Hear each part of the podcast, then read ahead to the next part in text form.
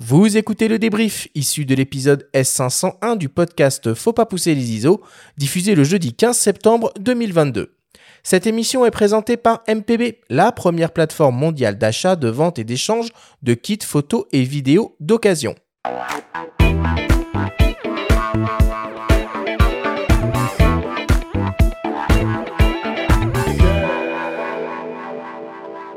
Nous sommes toujours avec Florence Fernet pour cette grande masterclass sur la photographie de concert. C'est le moment du débrief pour synthétiser les informations importantes à retenir de notre grande discussion.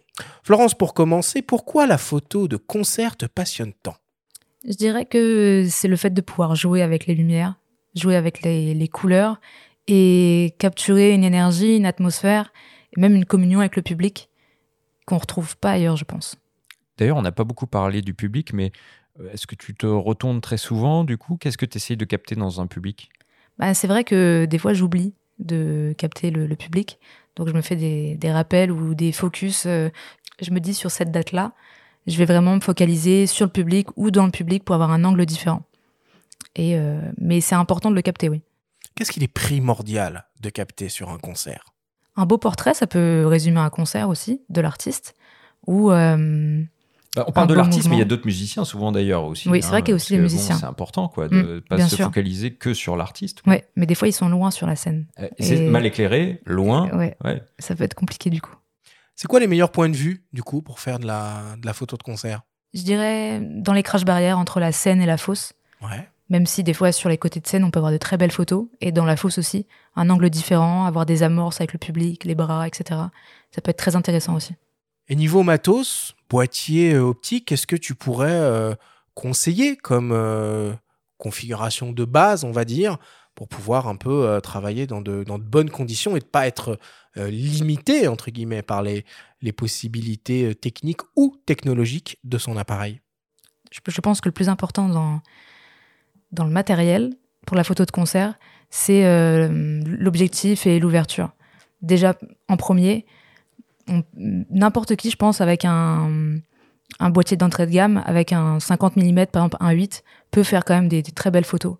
Après, c'est vrai que euh, c'est plus simple, si je puis dire, avec un boîtier euh, très performant en basse luminosité, où on peut monter des ISO facilement. Là, l'objectif devient peut-être un peu moins primordial. Je sais que moi, des fois, j'ai shooté avec des, des 100-400 où l'ouverture c'était 5 et 6. Mais derrière, euh, le boîtier compense euh, cette ouverture assez limitée, quoi. Et toi qui es amené à te déplacer, on parlait de point de vue, là on parle de matériel. Quel euh, type de sac tu utilises et comment tu gères justement l'accès à ton matériel pendant le concert Et pour pas te le faire piquer, accessoirement? Mmh. Alors moi j'ai un Low Pro euh, tactique, le gros, je sais plus comment. Des gros sacs à dos euh, noirs, un peu tactiques effectivement. Avec Ouais, straps là, ça là? Avec des, des, des points d'attache partout Ouais. euh, en façade. Lui, c'est souvent bah, pour me déplacer avec mon matériel. Mais quand je suis en concert et quand je suis en... avec l'artiste, en général, j'ai une sacoche avec moi où euh, je mets euh, mes objectifs dedans. Ouais, voilà. Et, je peux aussi les laisser en côté de scène. Là, je, sais que normalement, ça risque rien. Je peux vraiment tout laisser sur le côté de scène. Et en général, je fais ça plus souvent parce qu'après, ça peut être un peu lourd de porter les objectifs tout le temps et, on n'est pas assez. euh, le mouvement est un peu limité aussi des fois. Quel réglage tu, préconises du coup sur, le boîtier pour, entre guillemets, euh, maximiser au mieux les, les photos euh, réussies, euh, sous-entendu nettes et correctement exposées Alors après, tout dépend de, de la scénographie, de la scène, etc. Mais je dirais qu'il faut pas descendre en dessous de, en vitesse, en dessous de 1 sur 160. Parce qu'après, là, ça commence à être un peu compliqué en termes de netteté. En ouverture, je dirais toujours le maximum possible en 2.8 ou 1.8 ou peu importe.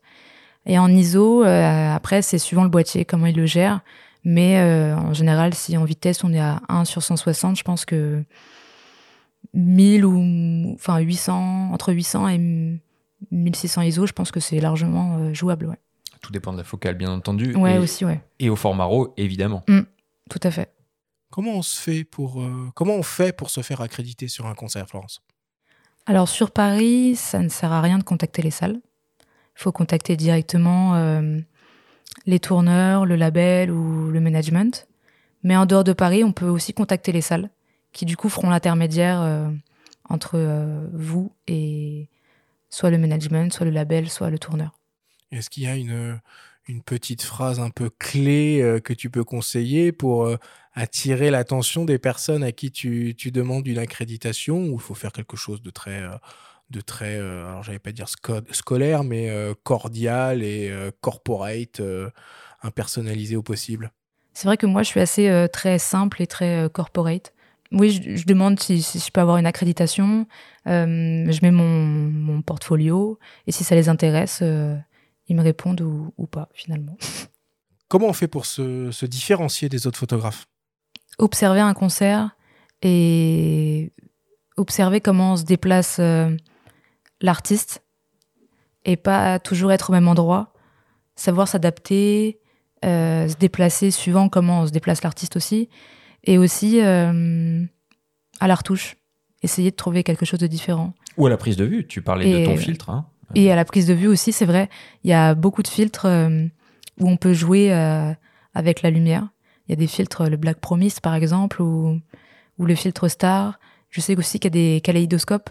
Donc ça permet vraiment de, dès la prise de vue, d'avoir quelque chose de différent. La vidéo, c'est un joker euh, indispensable à avoir dans ses, dans ses aptitudes, dans ses compétences pour un photographe de concert? En 2022, je dirais que oui. Parce que avec les réseaux sociaux, euh, les vidéos sont beaucoup plus mises en avant, malheureusement, au détriment de la, photo. Malheureusement, ouais. Ouais, je dirais malheureusement. Ça te pèse, toi Bah, ça, me pèse pas, parce que euh, je m'adapte et je me dis que c'est comme ça.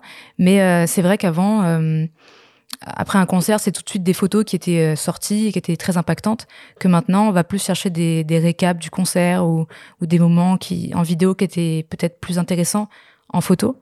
Et beaucoup d'artistes se tournent vers la vidéo, je trouve et oublie un peu euh, la photo, même si je pense que en une seule photo, on peut réussir à retranscrire tout, tout un show.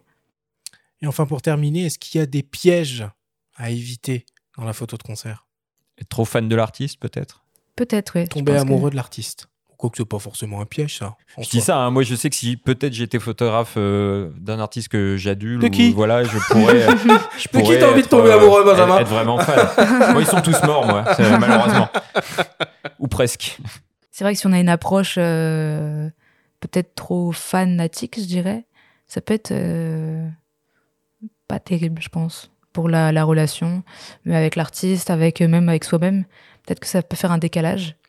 Mais euh, je dirais de, bah, sans, mauvais jeu de mots, de trop monter les ISO. Oh, magnifique. magnifique, magnifique. Merci beaucoup, Florence, pour, euh, pour toutes tes explications.